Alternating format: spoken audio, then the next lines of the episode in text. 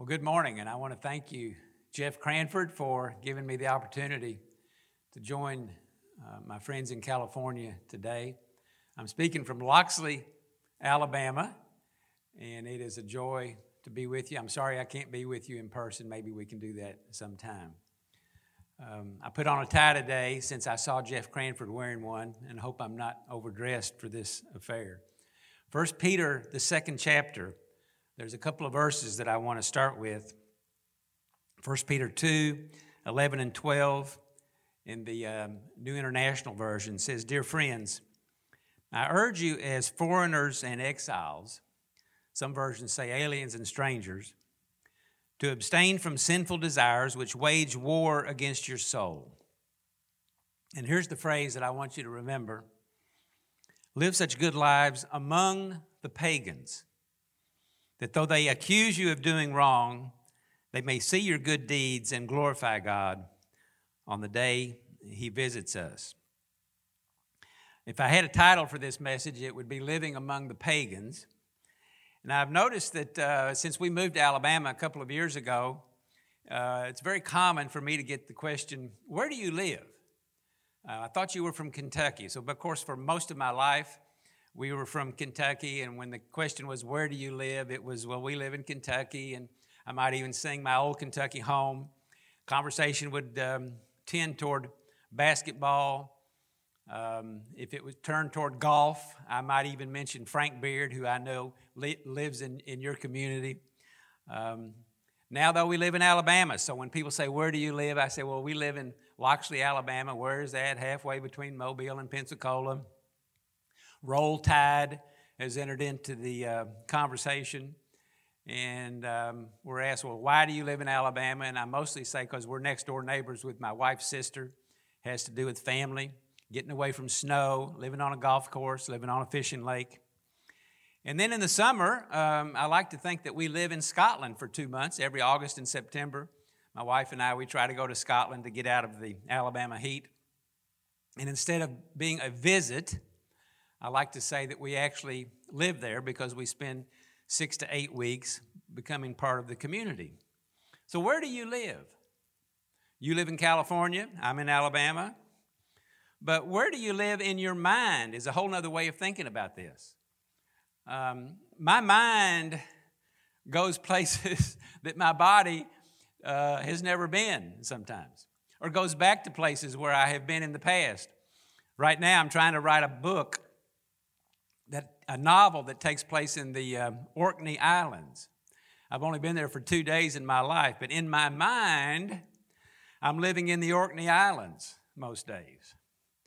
Uh, when we were there for those two days last summer, uh, very interesting. I won't take, tell the whole story, but we ran into two monks uh, who live on an island in the Orkney Islands, a very small island. There's only 11 or 12 monks that live on a small, small island. There's 70 islands in the north of Scotland.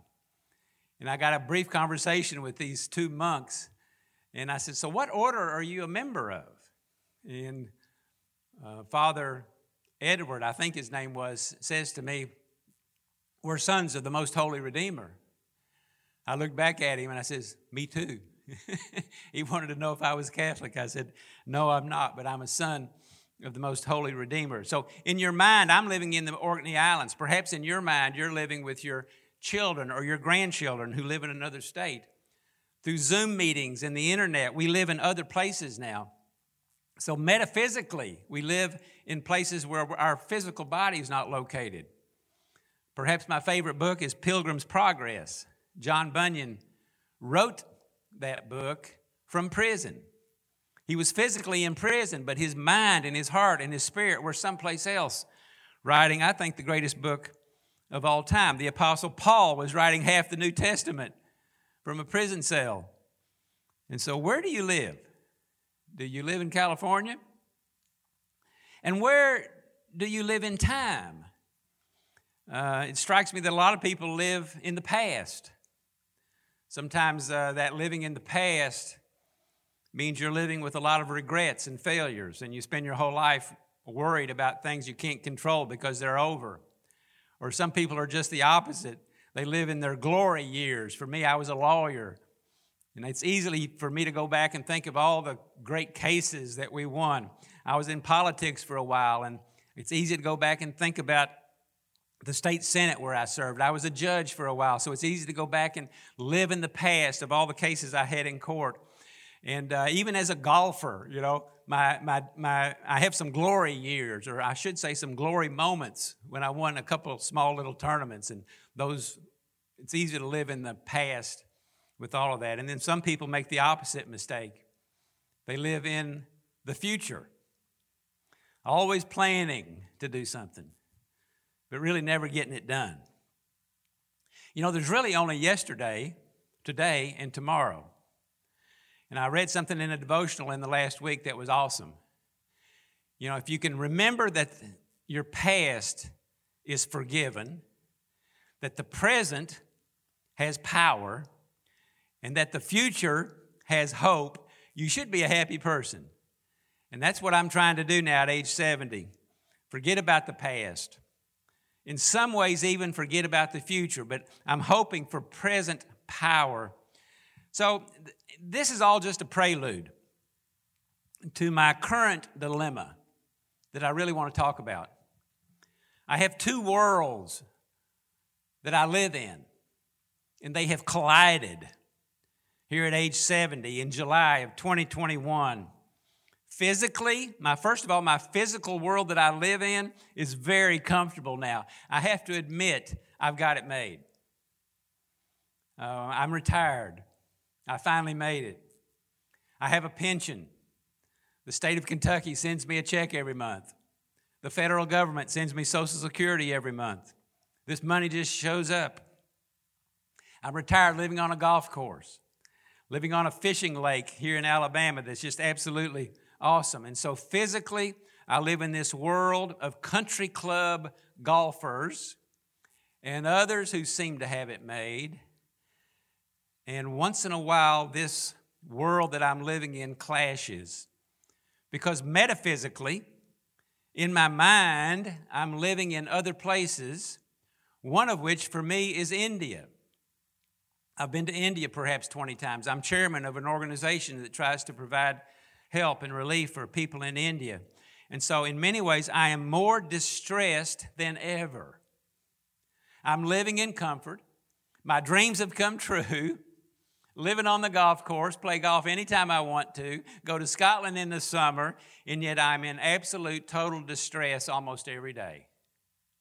So much so that I've stopped watching the news. I haven't seen Joe Biden say one word since the election. I haven't seen Donald Trump say one word since the election.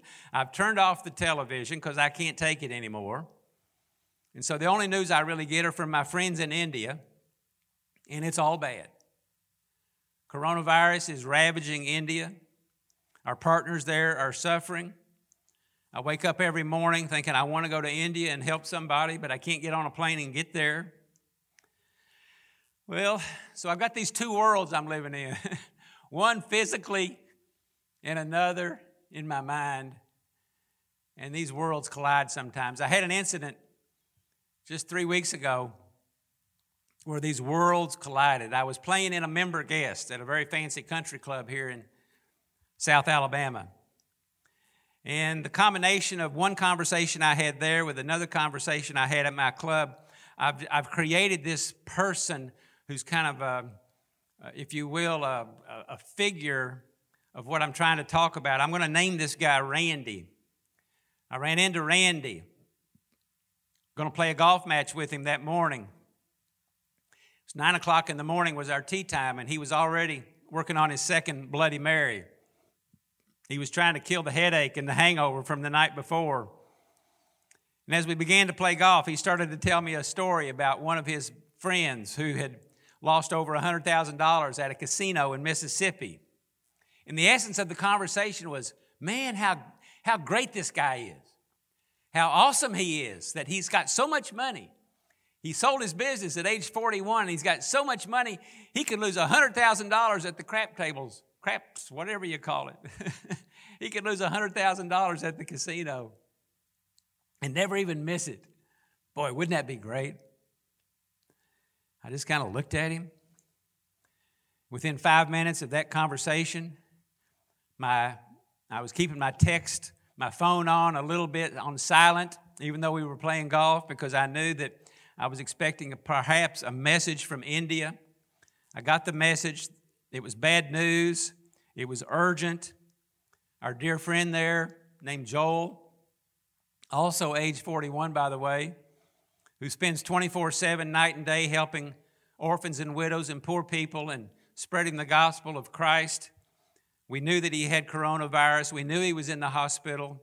We knew it was not good, but I was being urged in this text message to join in an all night, 24 hour prayer meeting. It was the middle of the night in India. Please, Tim, would you join us by Zoom over the next couple of days and pray not just for all of India, but for your, our friend Joel? And so here I was, kind of trapped between my two little worlds. The first world that I'm living in here, meeting the third world. and so, to finish the casino story, I went back to the guy at some point and I just said, Man, it's, uh, I'm kind of sorry about your friend that he's lost all that money, especially. And I actually read the text message to this guy. I've got some friends in India that need help so bad. It's a shame that he isn't getting the pleasure and the joy of giving to people in need. Left my friend speechless. Later, he told me a little story that trying to make himself feel better, I guess, that tell me how he helps somebody play Little League Baseball or he does something charitable along the way. But what I've discovered is I'm kind of the man in the middle. I'm the man in the middle between my physical world of rich guy golfers, if you will, and the world I know about so well, my friends in India. Those worlds collided a few years ago, kind of a funny story. I had a friend named Billy. Uh, Billy was the wealthiest guy at my home club back in Kentucky. I'd been working on Billy for many years. Um, he was, um, I'm sure, by any definition, he was a pagan. Back to our original verse live among the pagans. God has given some of us the opportunity to live among the pagans. Well, one of those pagans was Billy. I started inviting him to golf retreats and other kind of things. I never even thought about inviting him to church, by the way. That would have been way too much. But sure enough, he came on one of our golf retreats to Pinehurst, perhaps 20 years ago. And long story short, he had his own jet. He flew to work every morning in a helicopter just to prove that he had one, I think. He was a member at Oak Hill in Rochester, New York. And during the summer, every Tuesday, he would get on his jet and fly to Rochester just to play golf. And at some point, I made the traveling squad, so I got to go to Oak Hill three or four times with my friend Billy. In 2008, we went to the Walker Cup in Ireland. When we got back within a couple of weeks, Billy called me and said, Tim, uh, I just got some bad news. Uh, it looks like I may have lung cancer. I said, Really? He says, I'll get more, I'll have more news tomorrow. I'm going to Houston. They're going to give me the full diagnosis. And he called me back. He says, I got the full diagnosis. It's I've got the worst kind you can have. There's, they're not giving me much time to live. Life got serious for Billy. I had been doing a Bible study with him at the golf club, and we were studying the book of John. And when we got to John 3, it was awesome because at some point he had just kind of looked at me and he finally had figured out that Christ Jesus came into the world to save sinners, not saints. 1 Timothy uh, 1 15, I think it is. And he began to realize that salvation was possible for him, even though his, most of his life had been pretty sinful. And so, in his own way, he had come to the Lord, and this cancer had um, really knocked him for a loop, though. He was going to Houston often for cancer treatment. And about the time he was finishing up his treatment, my friend from India, whose name is Guna Kumar, Guna's about my age. Guna has over 300 guys that work with him, mostly on bicycles, going village to village, preaching the gospel. I met him 30 some years ago. We've been friends and partners, if you will, ever since. Guna happened to be in Lexington, and Guna loves to pray for the sick. I called Billy Simpson, my rich friend, uh, who lives in the biggest mansion at the country club. I said, Billy, I got a friend from India named Guna. He loves to pray for sick people. Could we come to your house? I was actually scared to death to make the phone call. Billy says, Yeah, come on. Guna and I showed up. My wife was with us. We got to his mansion. His wife, who had, was a former Miss Kentucky, was there. Even though Billy was in his late 50s, he had his first, uh, he had a little girl who I think was eight years old at the time. His wife and little girl came out, and Guna Kumar prayed for this guy. I, I, told Billy it would only take 15 minutes, but we were there for over an hour. Uh, Guna had Billy, the rich man, uh, get down on his knees with his Bible opened up, and basically Guna just preached a sermon to him. I forget what it was, something about healing. And the funniest thing almost ever happened as we were leaving, Billy came over, and only, only Billy would even think this thought. He whispered in my ear, Hey, Tim, do I owe this guy anything? I said, No, Billy, you don't owe him anything. He's going to keep praying for you. A month later, Billy called me and says, Tim, are you sitting down? I said, Yeah. He says, Well, you're not going to believe this, but uh, the doctors are kind of shocked, but they can't find any cancer in my body. I go, Oh, wow. Billy. Awesome. And so we lived in the glory of that for several months. But sad to say, Billy's health deteriorated again. The cancer came back a few months later. And in I think it was 2009, we buried Billy. I gave a short testimony at his funeral. I was wearing his golf shoes to do it. But how we know for certain that Billy Simpson is in heaven. And so the connection of these two worlds, it seems like that's kind of my, my job, if you will, in these days, is to connect the two worlds. Because the truth is, the guy that I met at the golf course recently with the Bloody Mary is more lost in his riches, and his friend at the casino is more lost in his riches than the poorest of the poor will ever be in India in their poverty. Revelation 3 17 is a verse that has gotten my attention here lately as I began to think on these things. It's the um, last letter, of course, from Jesus himself. I love stuff that's in the red letters. I love to have a Bible that's got red letters in it so I can see when Jesus himself is speaking. And the message to the church in Laodicea is really about the church that was lukewarm. But in the middle of that letter, he says, uh, Jesus says to that church, You say, I am rich. I have everything I want. Boy, that could be me in many ways if I just thought about my pension and my Social Security and my house and the golf club. You say, I'm rich, I have everything I want, I don't need a thing, and you don't realize that you are wretched and miserable and poor and blind and naked. Oh my. The rich man, lost in his riches, more lost than the poorest of the poor, is lost in their poverty. The world is upside down. And by the way, my friend Joel, age 41, died from coronavirus just two or three weeks ago as I'm speaking. And that young man, Joel, by the way, his father is Guna Kumar that prayed for Billy. I've, I've smiled quite often envisioning the reunion of my friend Billy Simpson with Guna's son Joel. And by the way, if you want to pray for somebody, pray for Guna. Guna is grieving the loss of his son. And so, what do we do? what are we supposed to do about this?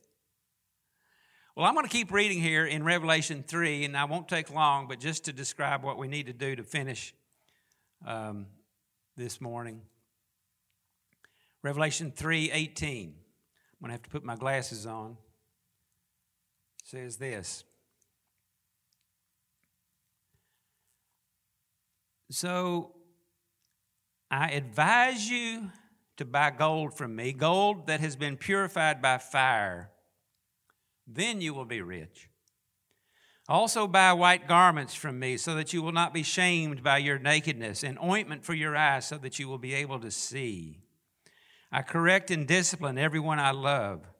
So be diligent and turn from your indifference. In fact, one of the other versions says, repent. Repent. Turn around. I advise you to buy gold from me, gold that's been purified by fire. How do you get out of your poverty?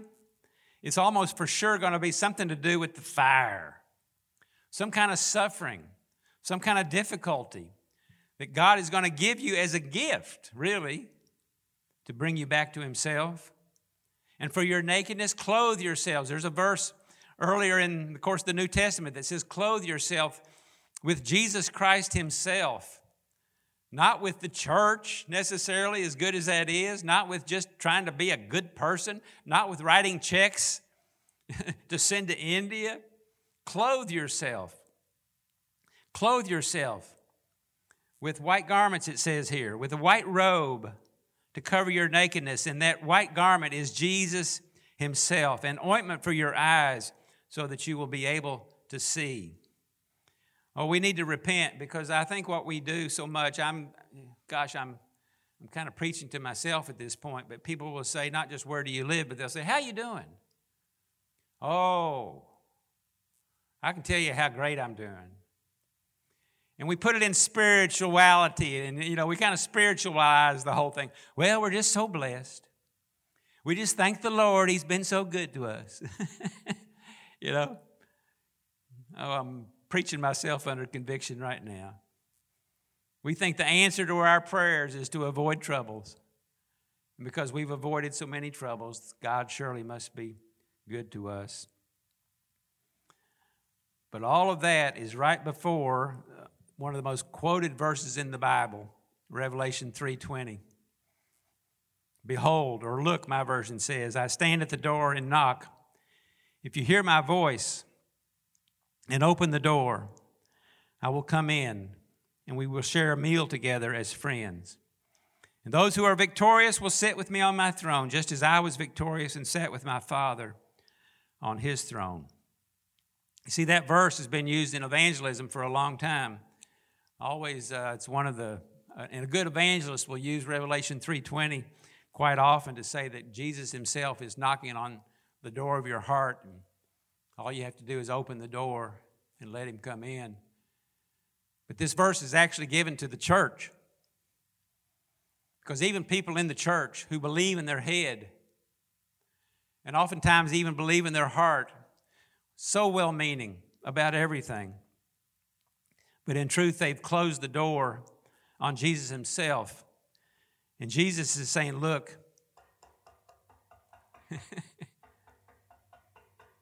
I stand at the door and knock. I stand at the door and knock. Can I come in? You know, for me, the door is largely the first tee, it's the putting green, it's where I hang out many days, it's in the pro shop. It has something to do with a little Bible study that we do at the golf club every Friday morning. I'm hanging out with people that think they're rich, but don't realize that they are poor, blind, naked, wretched, miserable. God has put me right by the door.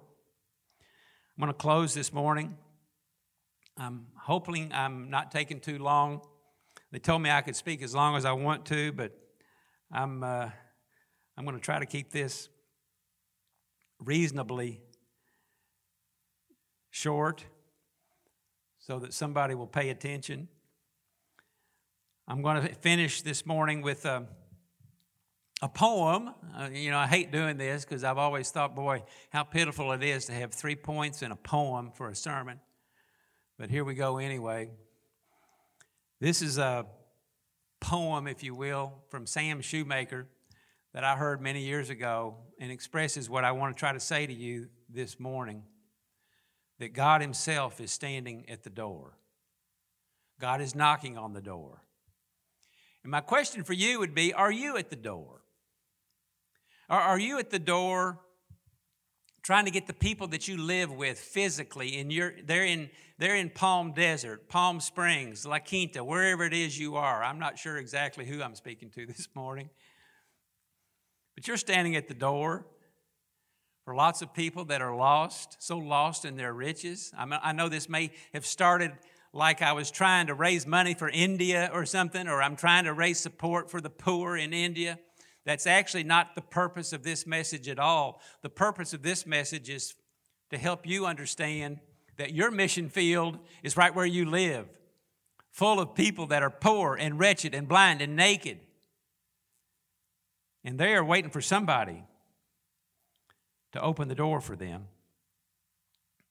Just listen. I stand by the door. I neither, I neither go too far in nor stay too far out. The door is the most important door in the world. It is the door through which men walk when they find God.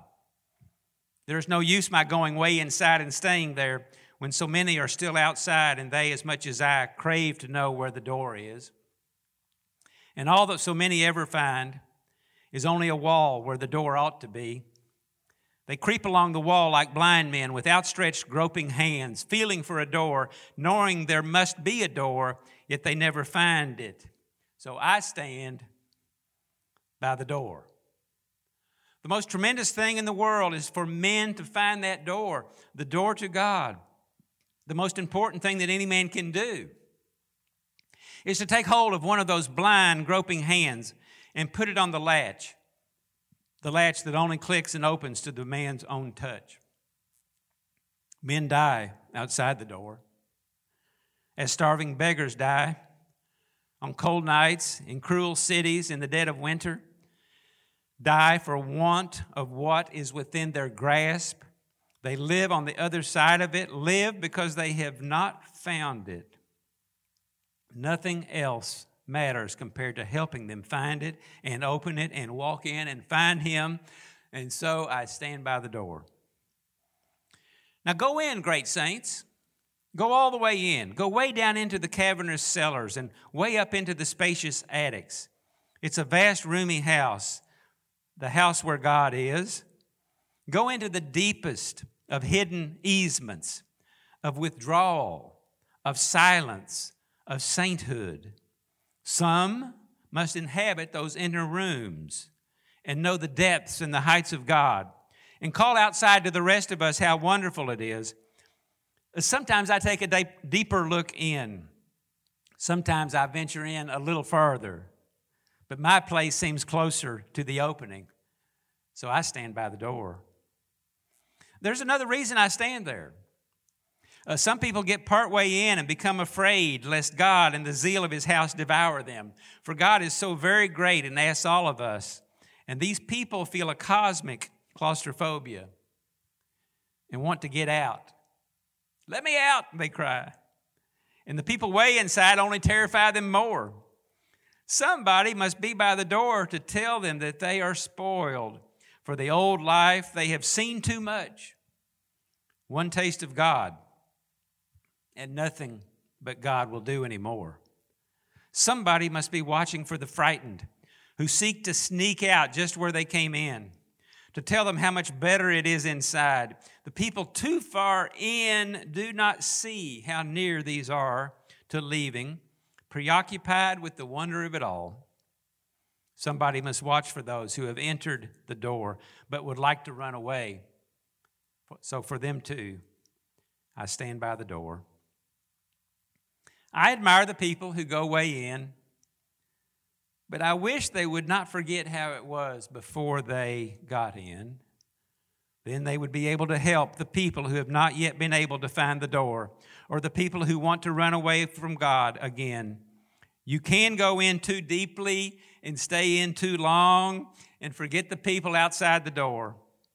As for me, I shall take my old accustomed place near enough to God to hear Him and know He is there, but not so far from men as not to hear them. And remember, they are there too. Where? Outside the door. thousands of them, millions of them.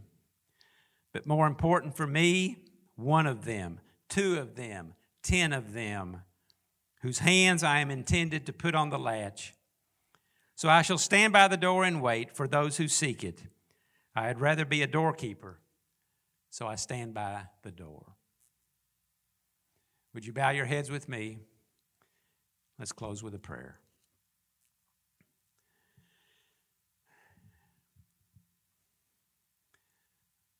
Lord, I don't think it's an accident that the people I share with this morning are at a church called the Church at the Red Door. Awesome thought. The Church at the Red Door. A door that opens to heaven itself. A door that is possible because of the blood of Jesus Christ a blood that is not a blood that came for our sins and died for our sins. And we are nothing. We are not worthy at all. We are poor, wretched, naked. But the blood of Jesus Christ has made salvation possible for each one of us. And now, Lord, we have friends who are still outside the door. Some of them we'll be playing golf with on Monday morning. Some of this, these we will see at some kind of a party later this week. Some of them are in our family, just outside the door, looking sometimes for the door, not even knowing that that's what they're looking for. Jesus said, I am the door. Jesus said, I am the way, the truth, and the life. We thank you for that this morning. So, Jesus, we pray that you would now use this message, use the power of your word to transform people, to send them out from this place, to tell the good news of Jesus Christ. In Jesus' name, we pray. Amen.